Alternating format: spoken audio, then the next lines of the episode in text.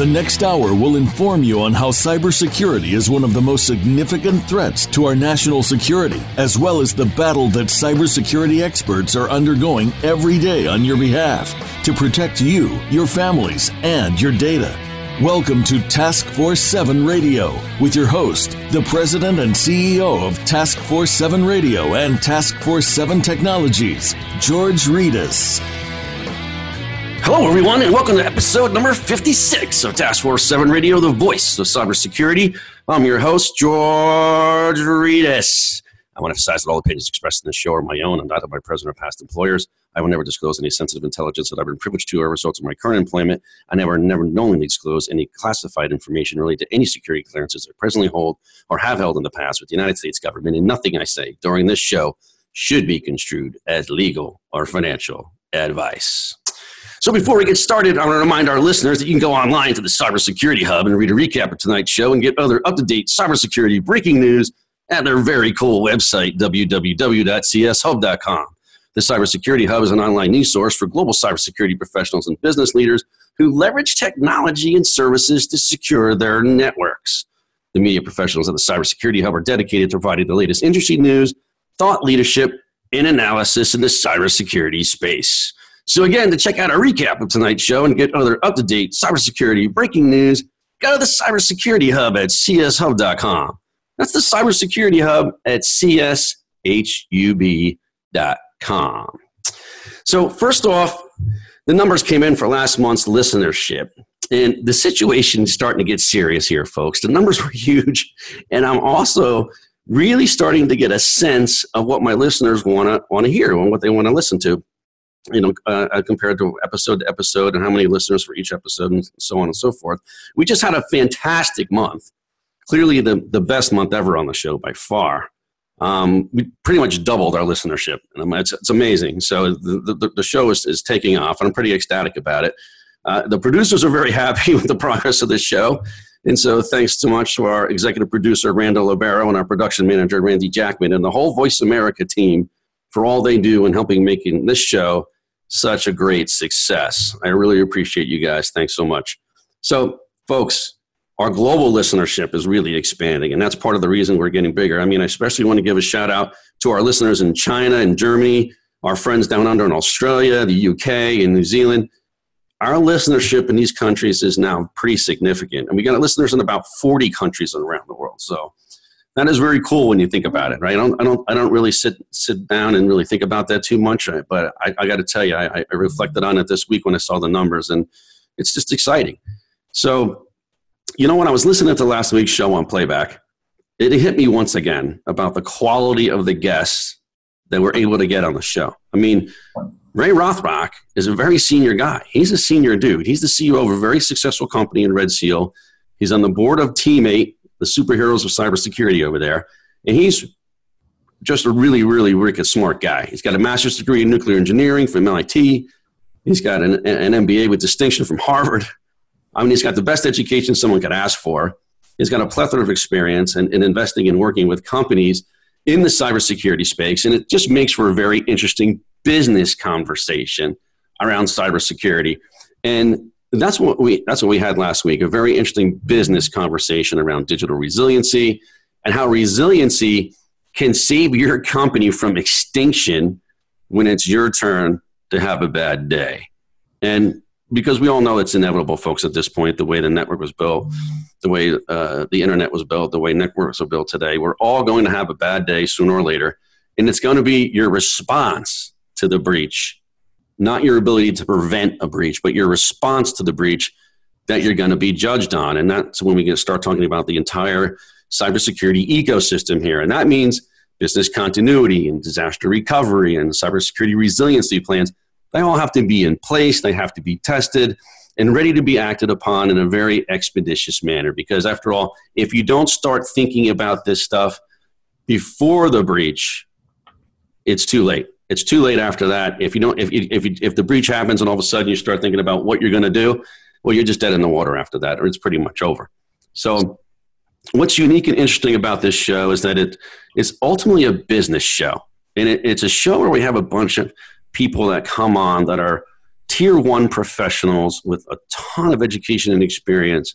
And it's not a show where we have more technical conversations with engineers that sit around talking bits and bytes and getting down into the technological weeds on topics that I think only a few people really understand relative to the marketplace and the potential listenership out there for those people who are really interested in how cybersecurity works. Because cybersecurity touches a whole bunch of different people in business. There's a lot of different domains.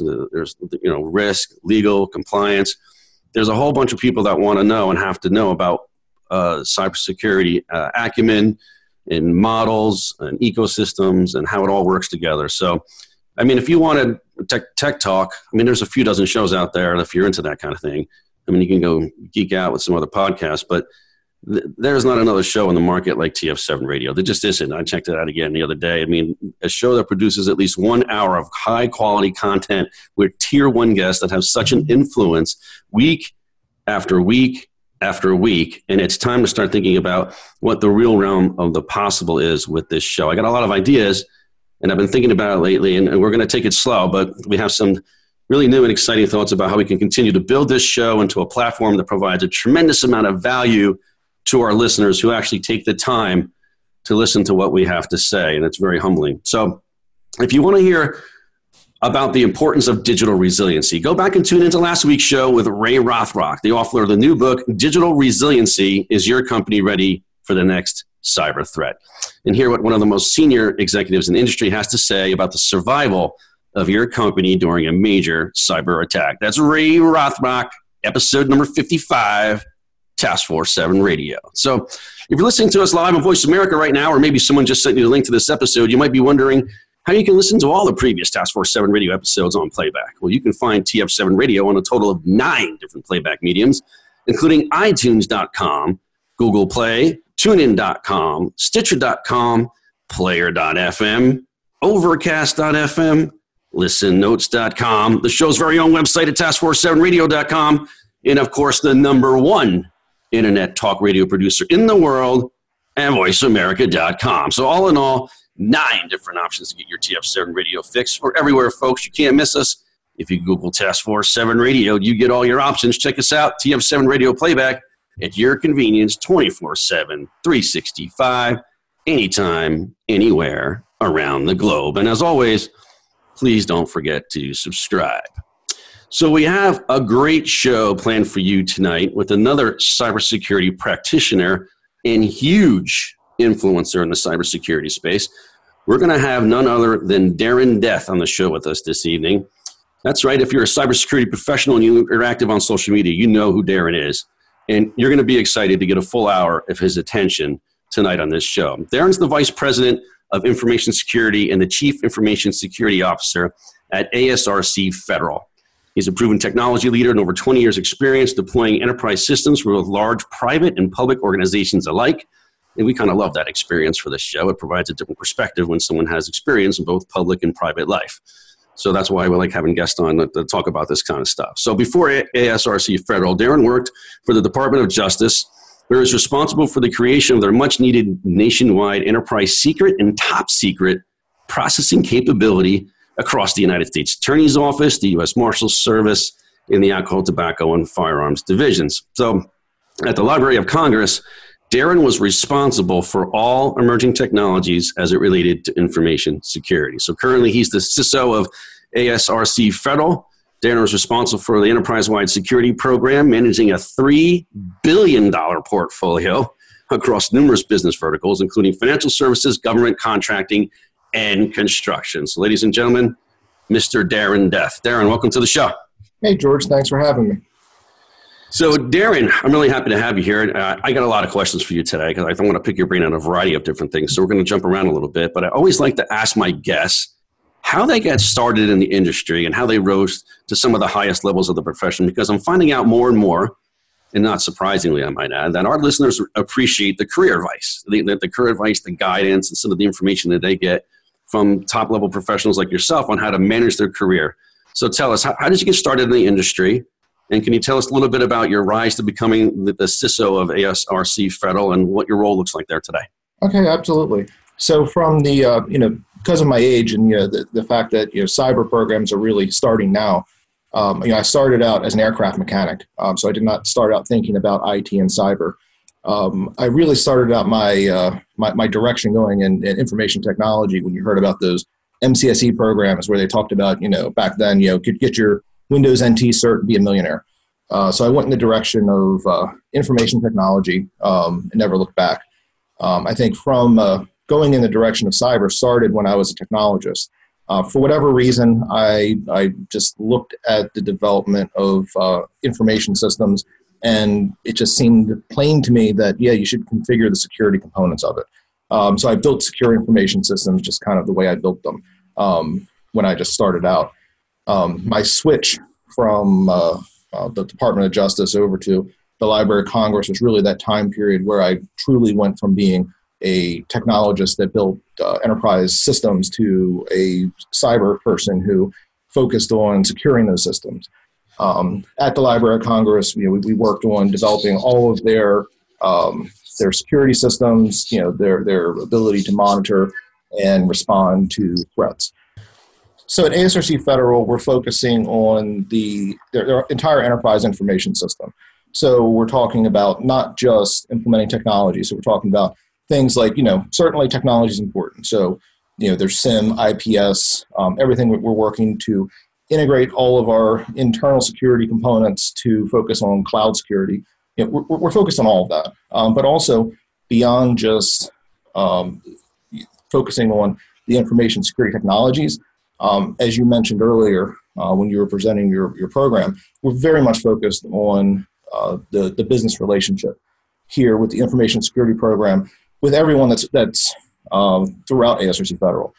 We're very much focused on making sure that the information security and cyber program that we have here is very customer focused. Great example is we're not a program of no, we're a program of how can we support you and get the right solutions out to you. We're very much focused on making sure that the program that we have here at ASRC Federal is able to provide products to our business units. We're not just an organization that's consuming resources. We're trying to find ways where we can actually produce things that our operating groups and then our internal shared services groups can use to benefit themselves, and more so than just security. You mentioned how can people get their start and how can people move around and grow within the field. I would say the biggest thing from my perspective is just continue to strive.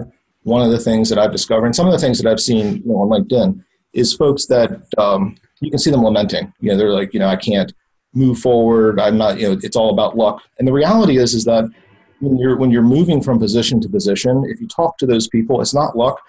There could be 100.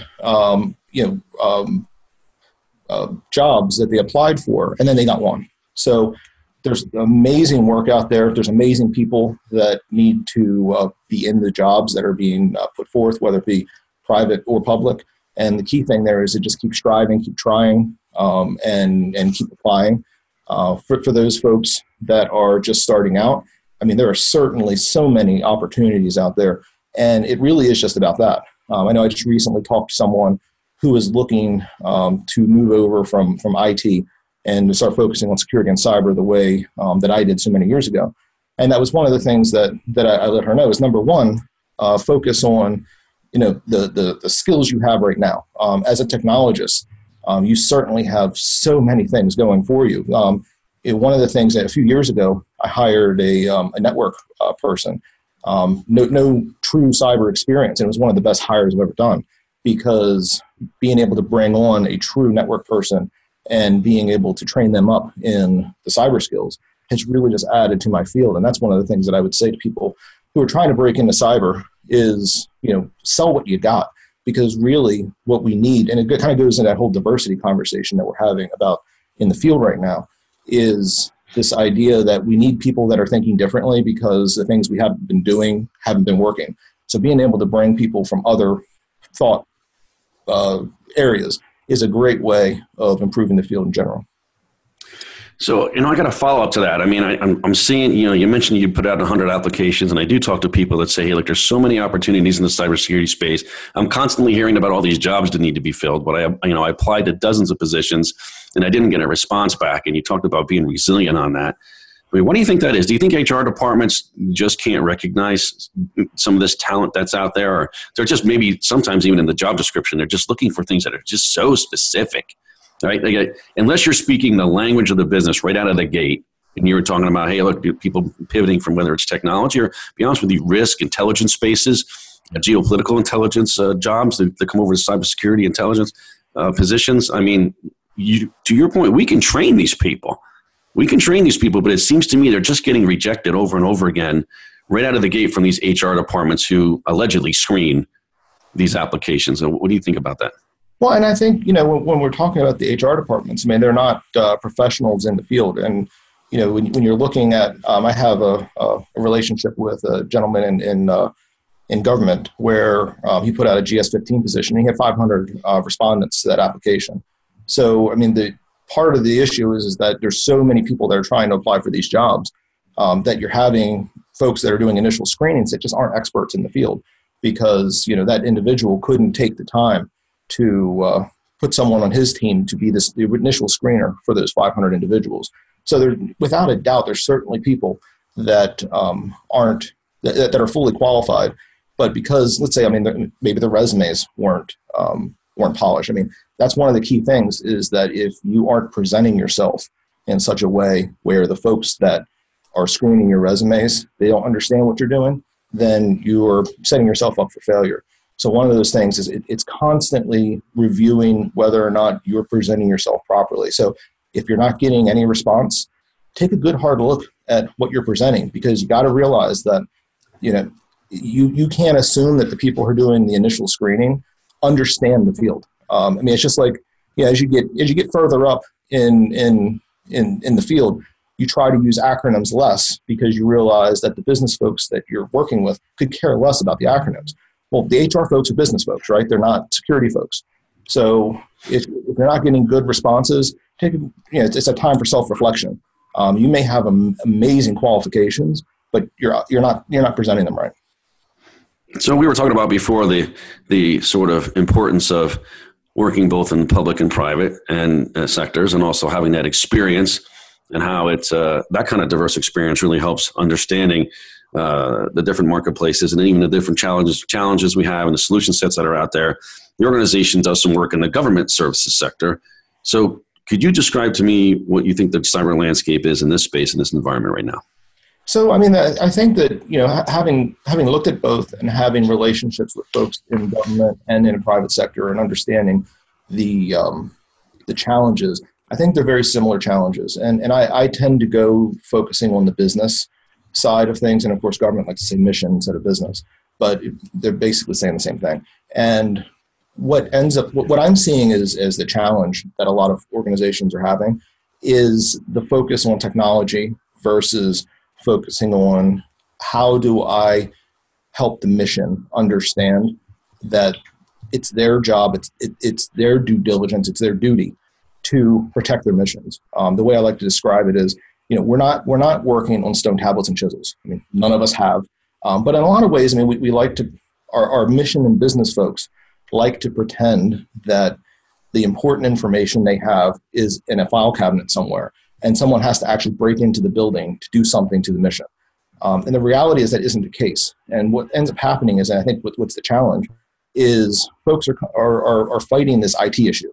They're saying, we need to secure these things because it's really important, but they're not doing having this conversation at the mission level where they're convincing people, right? Because it's this conversation where folks need to be engaging with folks who are not technologists and convincing them that, oh, yeah, you're right.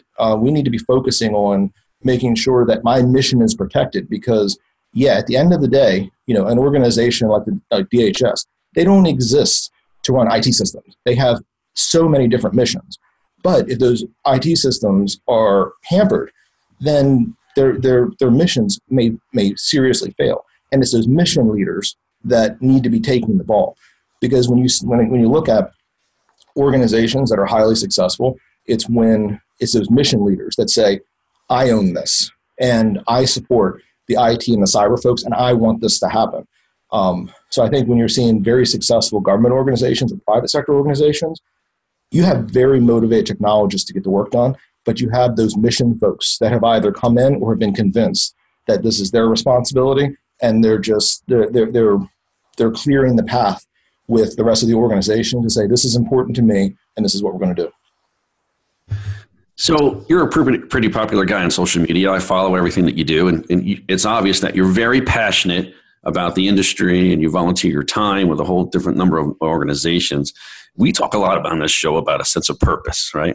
Sense of purpose, feeling like you're actually doing something when you get out of bed in the morning.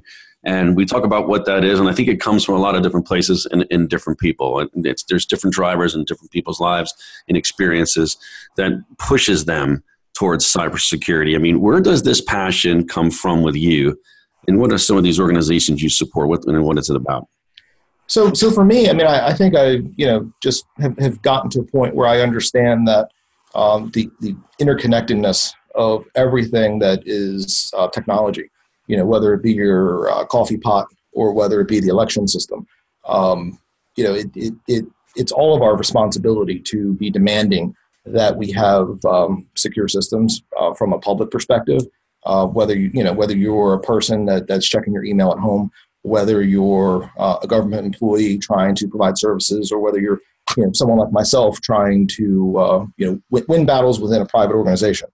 And from my perspective, trying to push out that message, far and wide is what I'm trying to do, and trying to help people understand that, it's, you know, one of the things that you often see, you know, especially amongst, my children's peers, is they think that because they can click an icon on an iPad that makes them an IT expert, and you don't need to be an IT expert to demand good services from whoever you're buying services from, or from the government, or from any of those things. But helping people to understand that this is what insecure systems look like, this is what secure systems look like from a business perspective. Helping folks that aren't IT folks to go to their IT people and say, how are you doing these things for me? How are you providing services?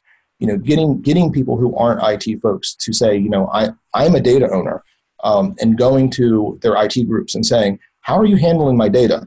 Getting them to the point where they understand that this is their responsibility, kind of that whole mission thing. That's the thing that's passionate for me, is trying to get folks to understand that when they're at home, they have responsibilities to protect themselves. Because no one's going to do it for them. All this technology has been put on us, but no one has done that communication piece to really say, protect yourself. The business landscape and the mission landscape has changed, and a lot of folks just really don't understand that it's changed. And helping them to understand that you have responsibilities now that are different than they were when everything was pen and paper. And helping them to understand that they have to be engaged. It's not enough to hope that the IT folks are doing it for them. So this is kind of my opportunity to give back. So working with the different volunteer organizations. So here in Maryland, I'm supporting InfraGard. So we're focusing on providing essentially everything I just talked about, making sure that we're providing services to our community in the Maryland area. Helping businesses to have those conversations between their technical folks and their mission folks. I'm also supporting a group called the American Council for Technology Industry Advisory Council. And what that group does is they're a public-private partnership where federal government folks and industry folks come together and really work to develop projects and with the goal of helping move government forward. So it's about better government, that's very passionate for me, because when we're talking about better government from a cyber perspective, we're talking about protecting your and my information, which is a huge way of helping everyone in the country and giving back. So I'm very passionate about being able to push this message forward, because it's such an important message for today. It's so true, Darren. When you think about it, things have changed, especially the security landscape. And I don't think people understand, the average Joe walking around out there, the collective responsibility that we all have in securing our own future. and especially when it comes to cyberspace. And actually, I don't think the public, the general public, really understands how critical and important cybersecurity is to our national security. And I think every chance we get to get the word out there and to educate people and bring out awareness is a great thing. But what's next for you? I heard you mention before that you might think about getting your doctorate degree in cybersecurity. Is that true? Yeah, I'm actually I'm 5 weeks into the program. So I didn't know that was possible. What program is that? So I'm going through Capella. Okay. Yeah, so it's an online program. I'm actually going down in November for my first residency. So there is actually some human interaction in that, not just interacting with a portal. From a program perspective, I've already had the opportunity to write a book around information security programs and developing those. And so there's a couple things. I mean, obviously, I wanted to pursue and continue my education in cybersecurity, really from a research and practitioner perspective, or focusing on how to improve the practitioner area. But really what I wanted to do as part of engaging in this doctoral program is be able to bring forward a piece of real cyber research that I think that can help the community. And based on the conversations we've had so far, you can guess that what I'm going to be working on is really going to be focused on how do we take and improve that business relationship that cyber has and really focus on making it a business conversation versus, firewalls and IPSs. Right. And, once you get into some of this technical stuff, I feel like you lose a lot of people, especially some of the business folks. You really have to speak the language of the business. So I'm looking forward to that research that you're going to do on that paper and what you're going to come up with regarding that business alignment and how to best achieve the best business relationships and make sure that cybersecurity is a facilitator and not a blocker to achieving the business mission. But Darren, we're going to take a little time to go to commercial break, but we'll be right back. I got a whole bunch of other questions for you. So, hey, if you're a social media junkie, don't forget to follow TF7 Radio on your favorite social media platform. Follow us on LinkedIn by searching at Task Force 7 Radio, and on Facebook, Twitter, and even Instagram by searching at TF7 Radio for any inquiries regarding sponsoring the show or suggestions for topics or guests, as well as other business communications. Please email me directly at george.reedus@taskforce7radio.com. That's george.reedus@taskforce7, that's with the number 7, radio.com. I want to remind our audience that we're building the world's premier cybersecurity professional network, Task Force 7. I'm really excited about this, folks. Tune in over the next several months for more information on this much-needed and much-awaited-for network. We're going to solve some problems together, folks. I promise you, Task Force 7, get in the fight. We're going to pause for some quick messages from our sponsors, and then we'll be right back with our special guest, the Chief Information Security Officer of ASRC Federal, Mr. Darren Death. Whatever you do, don't go away. You're listening to Task Force 7 Radio, the voice of cybersecurity.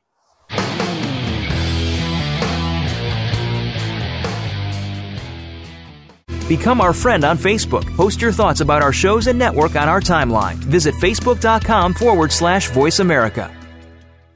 Account takeover is the fastest growing form of cyber attack.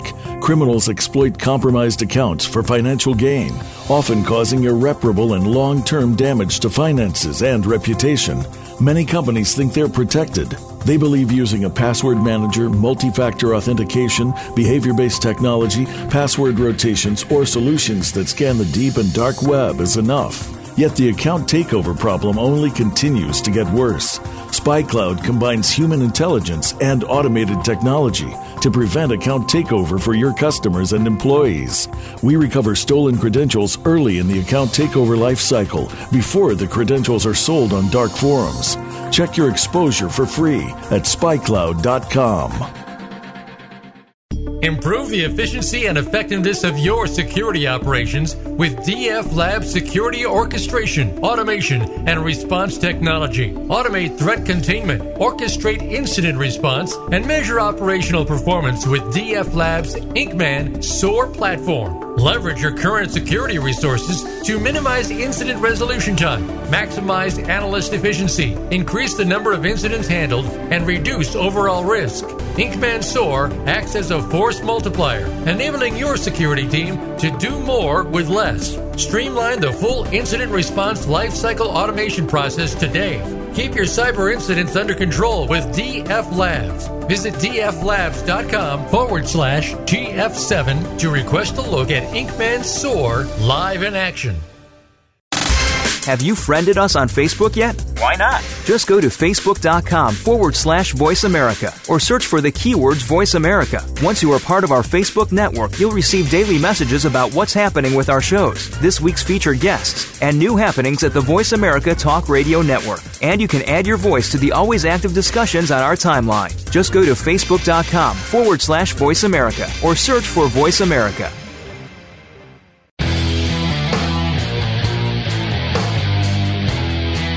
You're listening to Task Force 7 Radio with George Reedus. If you'd like to find out more about our program, please visit the website at taskforce7radio.com. Again, that's Task Force 7 with the number 7, radio.com. Now, back to this week's show. Here again is your host, George Reedus. Welcome back to Task Force 7 Radio, the voice of cybersecurity. I'm here with our special guest, the Chief Information Security Officer of ASRC Federal, Mr. Darren Death. So, Darren, we talk a lot about cyber hygiene on this show, and we're always talking about the maintenance of your cybersecurity systems in any organization and how important it is. Tell us what you think about the importance of cyber hygiene in an enterprise. So, you know, cyber hygiene is one of those things that really has gotten a lot of, it's foundational. It's one of your most important things you're going to focus on, but it's forgotten. When you look at the issues of our day, when you look at the hacks we're seeing, they're not these amazingly choreographed APTs that are occurring. What you're seeing is someone didn't patch a server. Configuration was missing. Someone put a development server with internet access. It's these basic things that organizations aren't doing. And arguably, I mean, we call it cyber hygiene, and I call it cyber hygiene because if you call it anything else, folks don't know what you're saying. But really, it's IT hygiene. One of the things that I think is important to highlight is, I mean, the reason why we have CISOs is because we need someone to focus on these things that are foundational IT issues. Patching your systems is arguably, I mean, it's not something that the average CISO shop is doing. It's your IT shop. These are IT hygiene. The configuration of a window, like I said, back in the past when I was an engineer, I considered these IT hygiene things. It was just something that you did to run your systems. And we're showing very clearly, based on the evidence that's out there, that not running your systems, these basic things. I mean, they're not things we can argue about anymore. In the past, we had fear, uncertainty, and doubt. FUD is what we would talk about. And we'd say, you have to do this work because bad things will happen. And there wasn't good enough evidence. So everyone would complain to security and say, why do I have to patch my systems? I don't agree with you. There's no argument now. There's enough evidence to show that people are attacking our systems based on the lowest common denominator. And that's what really cyber hygiene and IT hygiene is all about, is focusing on making sure you have the resources within your organization to do the basic foundational work that deals with 90% of the problems that we're seeing. Now, I will grant you, if we got to a point where everyone was doing the work, then yes, the 10% would become the 90%, and it would move. But we would be changing the way the adversary has to deal with our organizations way differently. We're literally keeping our front doors open. I mean, again, kind of going back to, and this is how, again, changing that mission conversation. When the business would talk about, business still thinks that they're running their organizations out of a file cabinet. The same sort of argument. Do you realize that you're leaving your front doors open? You have guards, you have guns, you have all these things, you have badges, but you're leaving your front door open from a technical perspective. And the bad guy is not going to come in with a gun to try and do some sort of Mission Impossible against your organization to get your data. They're just sitting at their house and they're doing a scan. They're finding an unpatched server and they're getting in. So to me, that's what IT, cyber hygiene is about, is going in and dealing with those basic foundational issues, focusing on them as an IT issue, getting IT involved, and having the mission behind you saying, we need to do this work because we need to be here to run another day. It's a lot harder than it sounds, right? We were talking before about business relationships and having that relationship with the line of business, but you need that relationship with your IT department as well. and you need to partner with them to get this done. So how do you partner with internal IT organizations to drive this cyber hygiene that's necessary for our success? There's a couple things that I do that I found very successful. One is the tools that I implement, I don't hold them back. I don't hold back access. I don't filter the content. I want to make sure that everything that I'm producing is something that the IT department can use also. So all of my continuous monitoring tools are fully open and available. I do training with the IT group so they can use them. They can do their own reporting because from my perspective, just like how from an SDLC perspective, getting cyber involved at the beginning of a project helps to make sure security is implemented and making sure that it's cheaper than at the end. Making sure that the IT department has the same visibility into my resources means that, you know, they can more quickly respond. So instead of me sending a weekly report, you know, they can look at it at will, and they do, and they're fixing things continuously, which is kind of like what we want to do with this. Also, one of the things that I learned very early in my career is don't drop bombs. So, you know, what you need is folks that are on your side, not against you. So if I have an issue, I'm very quickly going to go to, different folks within the IT group and talk to them about what my issues are. I don't call them out in front of the CIO. I work with them on, here's the issue. How are we going to solve this? How can we do this in a way that, reduces the risk to our organization? Do we need to deal with this from a maturity perspective? So if we have an all hands on deck moment, what do we have to deal with now? What are we going to deal with tomorrow? And, with what's the plan for this thing? I found that highly successful. And, I think folks that are having a really hard time interacting with their IT group I think they're dropping bombs, and they need to is kind of the self-reflection thing. And, I'm not perfect. I have to self-reflect all the time because it's easy to do. You don't realize, it's this human interaction stuff. It's the soft skills. You always have to be thinking about, am I causing this issue? Sometimes I am, and I need to reflect and change that. Just continuously working through with that relationship and just really dealing with the IT cyber relationship, just the same way as I said earlier that we're not an organization of no, but how can we? It's the same thing with IT. It's very easy to get that adversarial relationship, and the key, having your entire cyber team, thinking as we're a customer service organization, and treating that with IT. I've seen since the time I've been here at Federal a really great relationship blossom between cyber and IT because we're very customer focused. We're very much focused on how do we improve IT and cyber versus IT, you have a problem, you need to fix it. And if you don't, I'm going to go to the CIO and say there's a problem. Let's talk about the technology for a second, because a lot of the emerging technologies that are out there, I think, introduce new risk into our environments. And sometimes, a lot of time, actually, I think this new risk isn't really thought about. It's just more of excitement about the new emerging technology and how it can be used to facilitate business. So how does IT modernization support cybersecurity and cyber hygiene if it's done properly?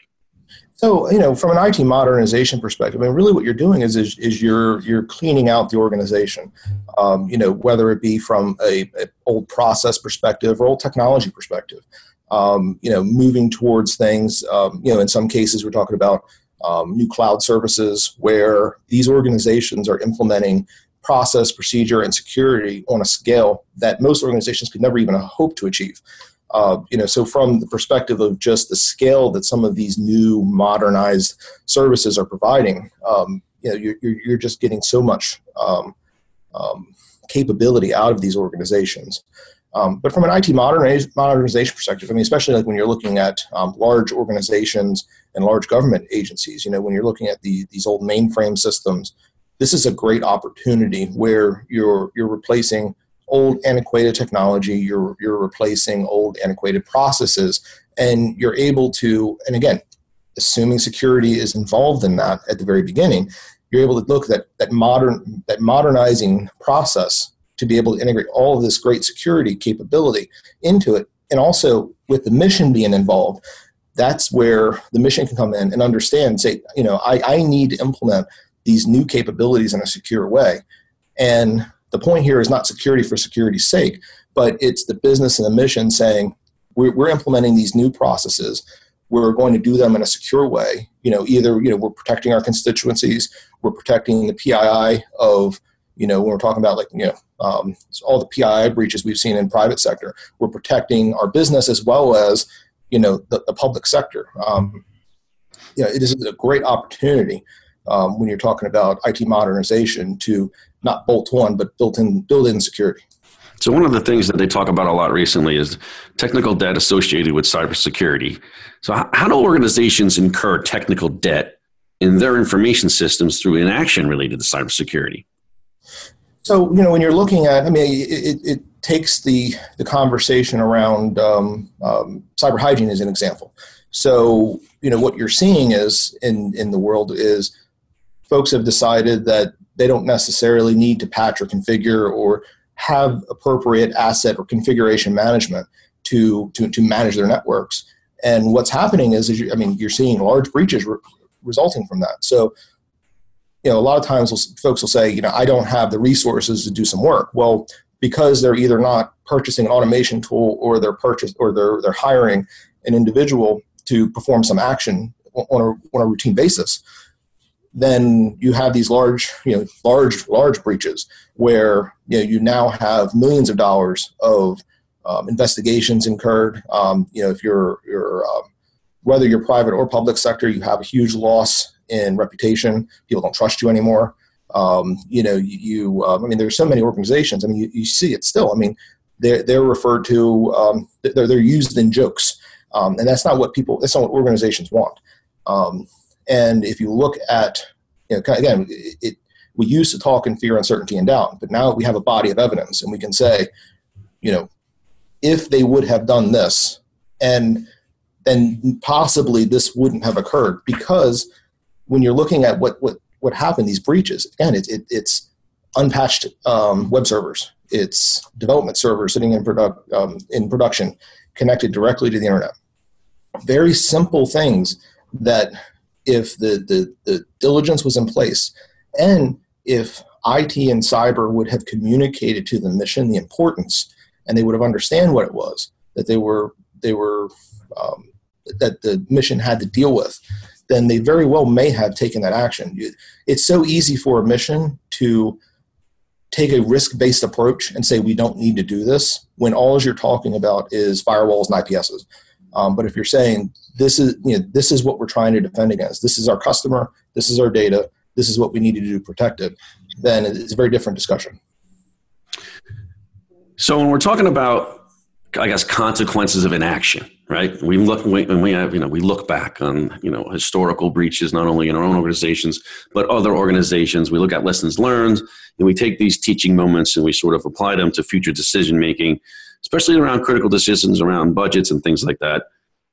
We get into return on security investment, your return on what the money that you spend to secure your assets, to protect your people, to protect your PII. And how would you describe the cost related to information security? This is a big question. I know we could probably spend a whole episode on it, but I just kind of want to get your thoughts around the cost related to information security. Do you believe on return on security investment, and how important it is to be able to articulate this to the board and to your C-suite?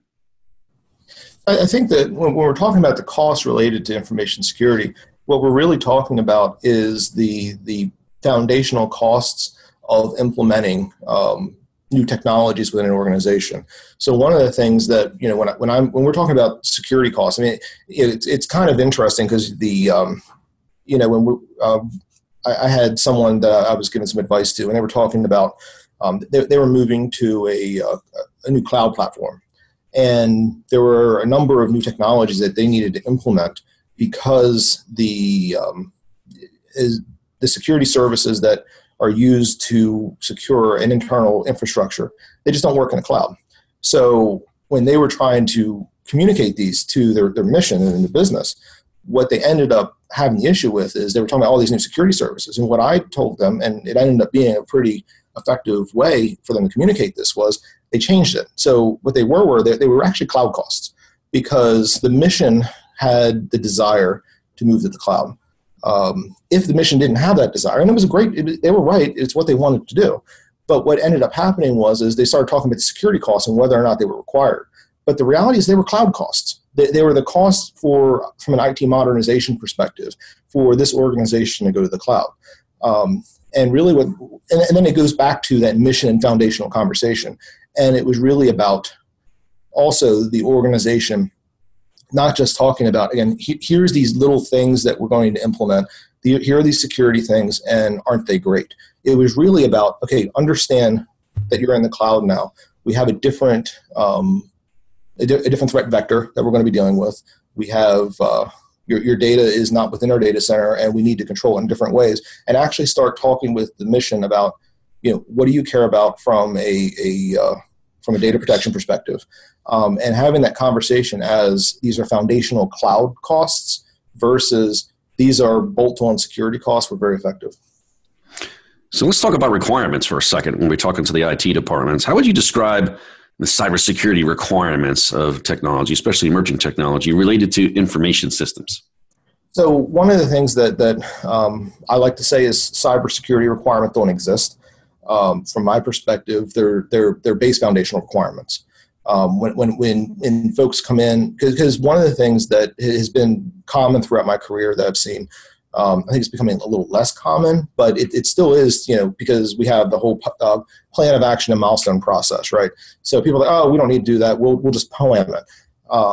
From my perspective, what we need to do is, again, if you're at the beginning of the project and you can build so that you have the opportunity to build them in as foundational requirements, then these things are things that we should just be building in, especially when you consider a lot of times these security requirements they're checkboxes. They're design considerations. And the reason why they become difficult is because they're not built in or implemented into a system.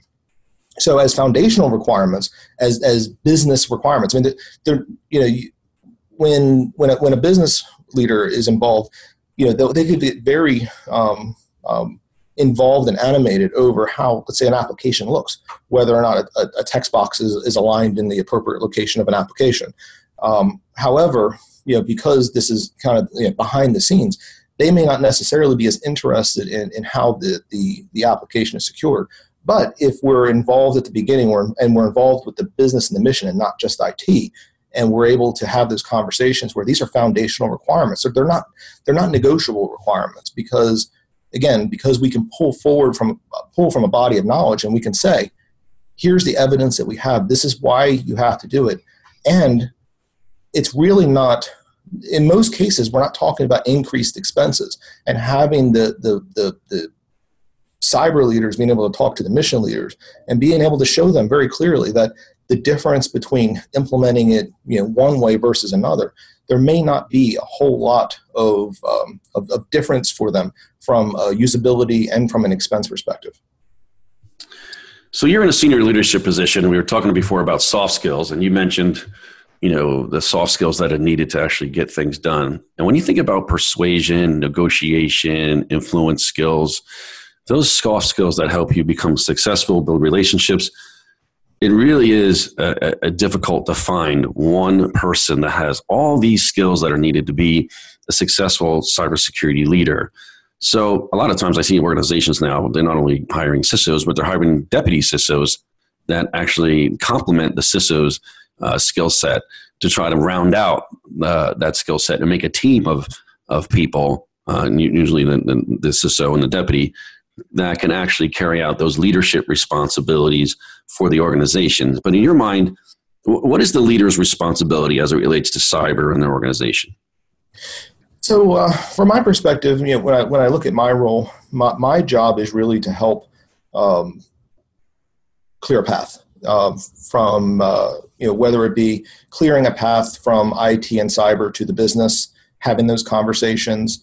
Not that long ago, probably a month ago, I was having a conversation with our legal department about an application. And at the end of the conversation, you know, we were talking about that application, and I mentioned them. I said, do you realize that we talked about this application for an hour? You notice we didn't talk about technology once.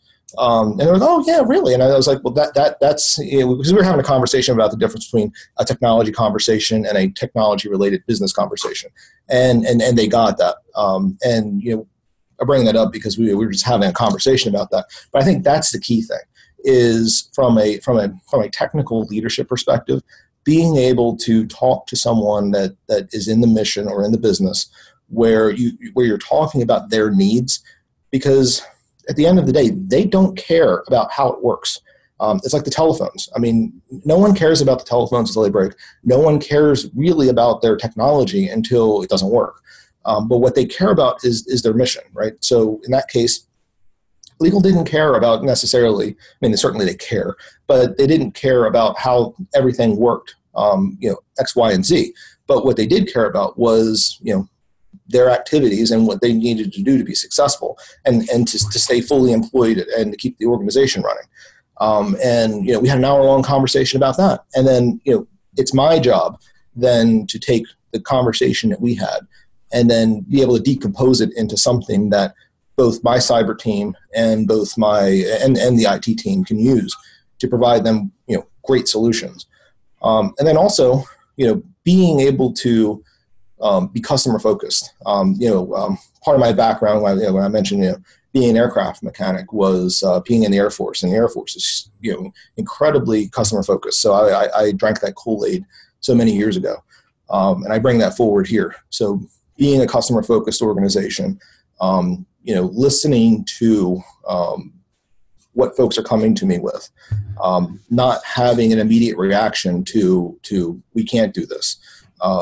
You know, and sometimes even if the answer is no, being able to go away and say, well, let me get back to you. It's just a simple soft skill, right? So you can have the right message, so that you can be able to come forward to whoever it is that you're communicating with, where if the answer is no, that you aren't coming back with that knee-jerk reaction, but you're having that thoughtful reaction, realizing that the folks that you're working with, they're people too. They're not the adversary. They're part of your mission.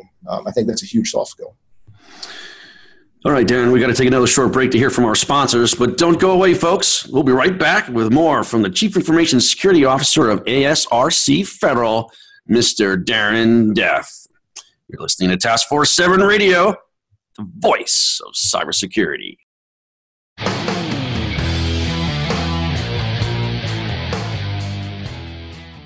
Become our friend on Facebook. Post your thoughts about our shows and network on our timeline. Visit Facebook.com/Voice America. Account takeover is the fastest growing form of cyber attack. Criminals exploit compromised accounts for financial gain, often causing irreparable and long-term damage to finances and reputation. Many companies think they're protected. They believe using a password manager, multi-factor authentication, behavior-based technology, password rotations, or solutions that scan the deep and dark web is enough. Yet the account takeover problem only continues to get worse. SpyCloud combines human intelligence and automated technology to prevent account takeover for your customers and employees. We recover stolen credentials early in the account takeover lifecycle before the credentials are sold on dark forums.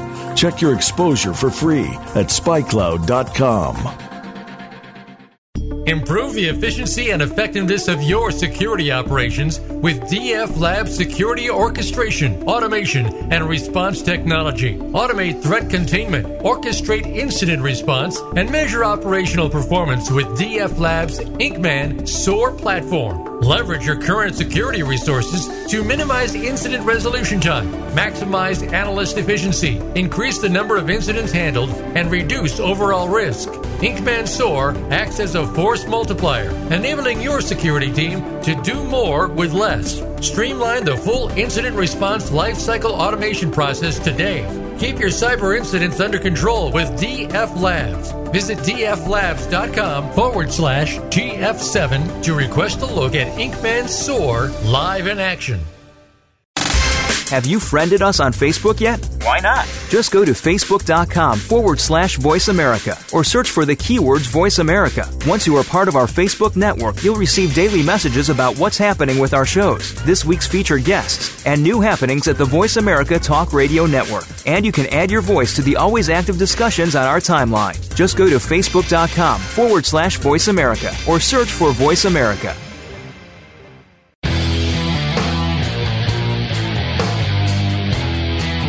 You're listening to Task Force 7 Radio with George Reedus. If you'd like to find out more about our program, please visit the website at taskforce7radio.com. Again, that's Task Force 7 with the number 7, radio.com.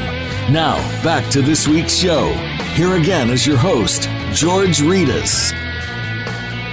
Welcome back to Task Force 7 Radio, the voice of cybersecurity. I'm here with our special guest, the Chief Information Security Officer of ASRC Federal, Mr. Darren Death. So a lot of people think of compliance as sort of this checkbox exercise that doesn't really contribute to real risk mitigation. And I think it's really important for your organization's survival, at least, to have sort of these baseline compliance initiatives that are there. We talk a lot about the different compliance frameworks that are out there all the time, and I think we just had a recent conversation with the former CSO or CISO of NBC Universal, and he was saying that I think one of the NIST framework was very high percentage of it, 80-90% of it was all based on the prevention piece and not the rest of the ecosystem in terms of the response, the recovery, and things like that. In your mind, how can compliance drive an effective information security program? So from a compliance perspective, when you're looking at compliance, there's a reason why you're having the conversation. If you're a regulated organization, if you are doing government contracting, if you're in banking, there are different reasons why you're having this compliance conversation. It's because you have to do it. And again, this goes back to talking with the business and mission. So, I do agree when folks say, if all you're doing is compliance, then you're not doing your job. But compliance is where you can have the conversation. So when you're talking about being able to integrate with your business and mission, usually when you're talking about compliance, you're talking about continuing to be able to function as a company or being able to keep your job if you're in the government. So these are powerful conversations to have with people because they really get to kind of the, why am I here? Taking our organization, for example, 80171 compliance, which is something that's come out from the government, that's absolutely needful for our organization to be able to continue winning new work and keeping work, and also for the government to be able to trust us as a defense contractor. So being able to go to our business and be able to say, here is a challenge that we need to be able to deal with. That we need to be able to, to do this because the government wants us to do it, but also taking that compliance conversation. And then, as you mentioned earlier from your previous talk, then we were able to have a resiliency conversation because what we did was we said, okay, here's the compliance that we have to engage in, but we also need to do the needful from a security perspective because we need to be able to be a resilient organization. We need to be able to make sure that at the end of the day, that we're an organization that can stand the test of time. And the compliance conversation is what drove that. It absolutely opened the door and allowed us to have that business and that mission conversation. So with compliance came the conversation around resilience and security and being able to, because if you're going to be a compliant organization, you're also going to spend money. And the question for the business is, do you want to spend money on things that don't matter, or do you want to spend money on things that matter? And being able to show what that difference is and getting buy-off on it. And that's where compliance brings that conversation. So if all you're doing is creating documentation and therefore you're compliant, then that's not how you want to use compliance. But if you take compliance and you say, here are the things that are related to compliance, Here's my compliance checklist, and this is how I'm going to improve the organization and be resilient, and therefore I'm compliant. Then you've got a recipe for success. So you have a lot of experience in the SSDLC space. So tell us about your approach to secure software development and how important it is to an organization? So, you know, just like we talked about earlier with making sure security's tied in at the beginning. So from, you know, a new software project, so the security team should be there right at project initiation, just like any SDLC. And that's really whether it's an agile project or a waterfall. But specifically from a secure software development perspective, the thing that I found has really worked well is you want to make sure that the software teams have the security tools. Unless you're a very special security organization, most security organizations don't necessarily have developers. Some do, and that's great. But even still, even if you have a developer, a security team usually doesn't have the bandwidth to be the gate that is that all software has to flow through. But if you can provide all of your code testing software, any of your dynamic testing software, you can provide those tools to the developer team, configure those tools to meet your organizational standard, and then allow the developers to then integrate it into their testing and their quality review and their remediation. Then you essentially, this goes back to that idea of, you know, security is everyone's responsibility, whether it be IT or the software developers. So in this way, because one of the things that I found, and interestingly, I think developer teams and security usually are the ones that I think tend to go head-to-head more often. And I think part of it is a lack of humility, because security teams don't necessarily know development like developers do, but they come in with a lot of requirements and don't tell the developers how to do anything related to those requirements. Now, one of the ways that we solve that is we come to our development team and say, you know, these are our requirements, work with us to meet those requirements. So again, customer service and humility is a huge thing that has helped us with our developer teams, because, you know, we're not necessarily your developer group, but we do know the security requirements and we can help solve those. And then beyond that, giving them the tools to do their testing, incredibly conscientious people, you know, that I found, and, you know, they'll do the testing, they'll remediate the findings. And then what we do is we do the trust but verify at that point. So essentially, they're meeting their own cycles, they're doing their own testing, they're remediating their own findings, and then at the end, we're verifying that work has been done. So really what we're doing is we're giving them the tools to engage in security, we're giving them the requirements, we're providing them all the customer service so that they can meet those requirements. And at the end, we're just verifying that those things that look green actually are green. So I hear a lot of talk about zero trust. And it's being discussed a lot in the industry right now. Can you describe zero trust and your approach to implementing zero trust?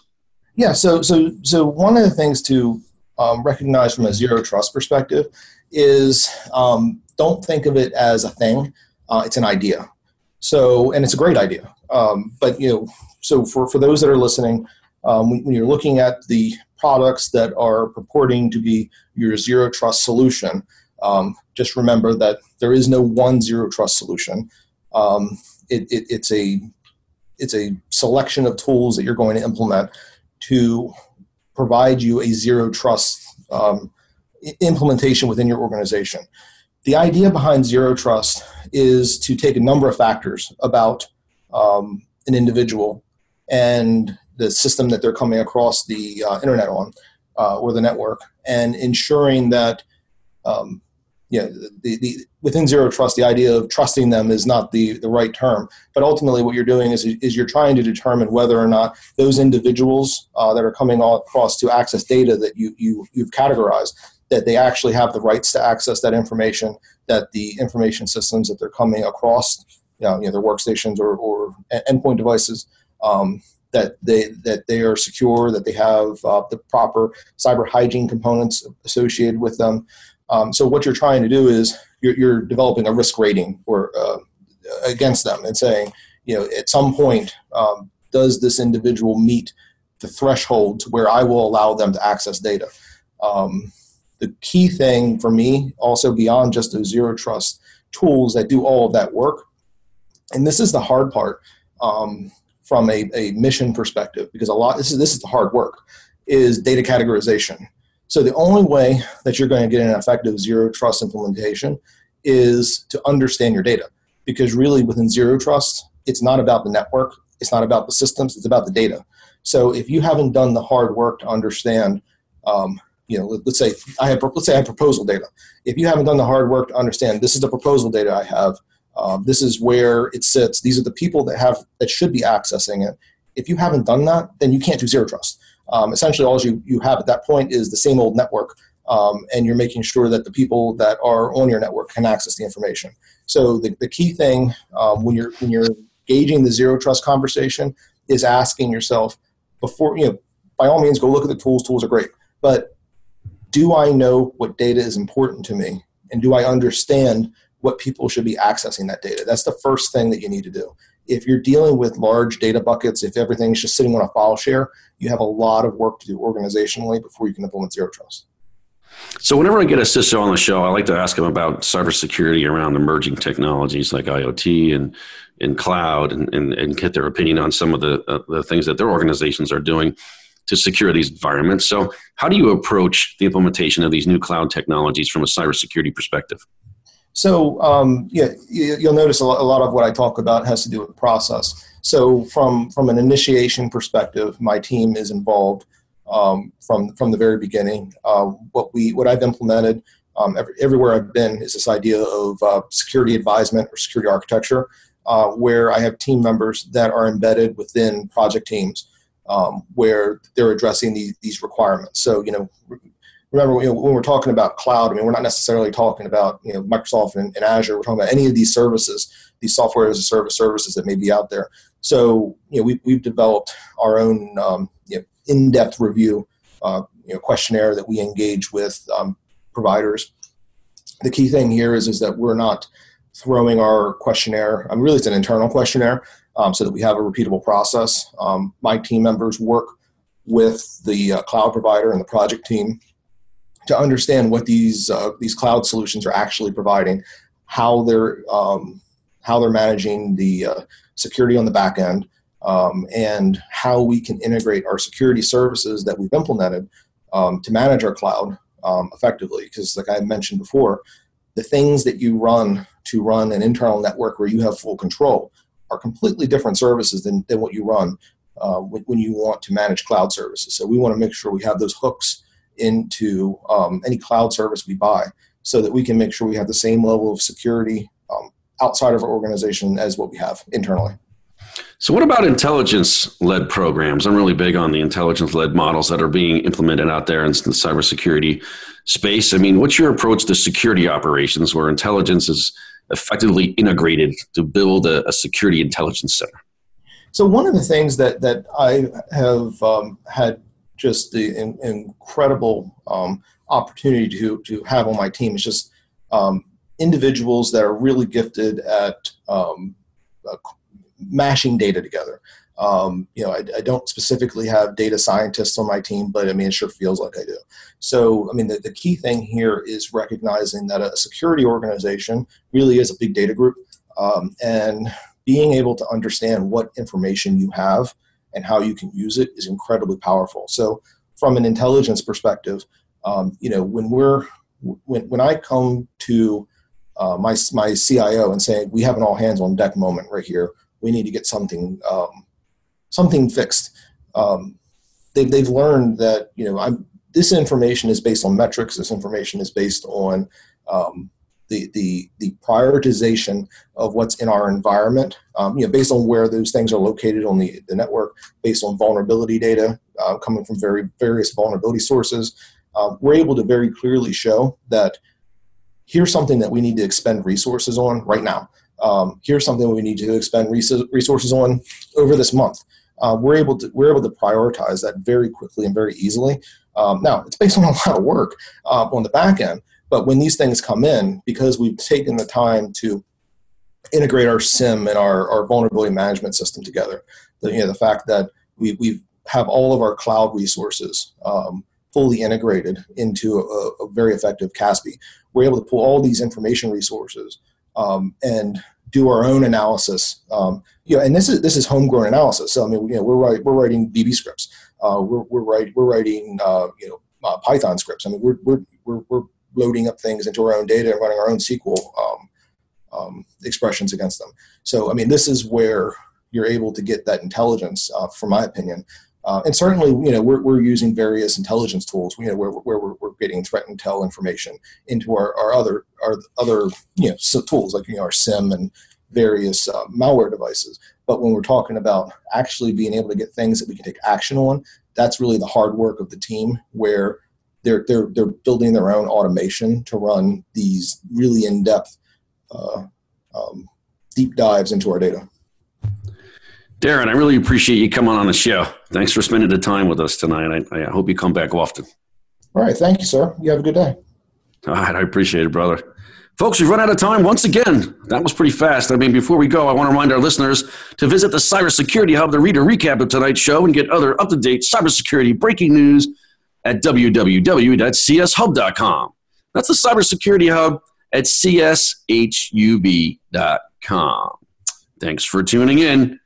You're listening to Task Force 7 Radio, the voice of cybersecurity. Stay frosty out there.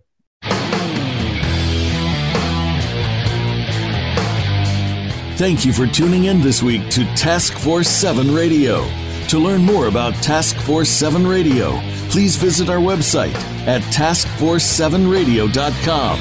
Be sure to join your host, George Reedus, again next Monday at 8 p.m. Eastern Time, 5 p.m. Pacific Time, on the Voice America Business Channel.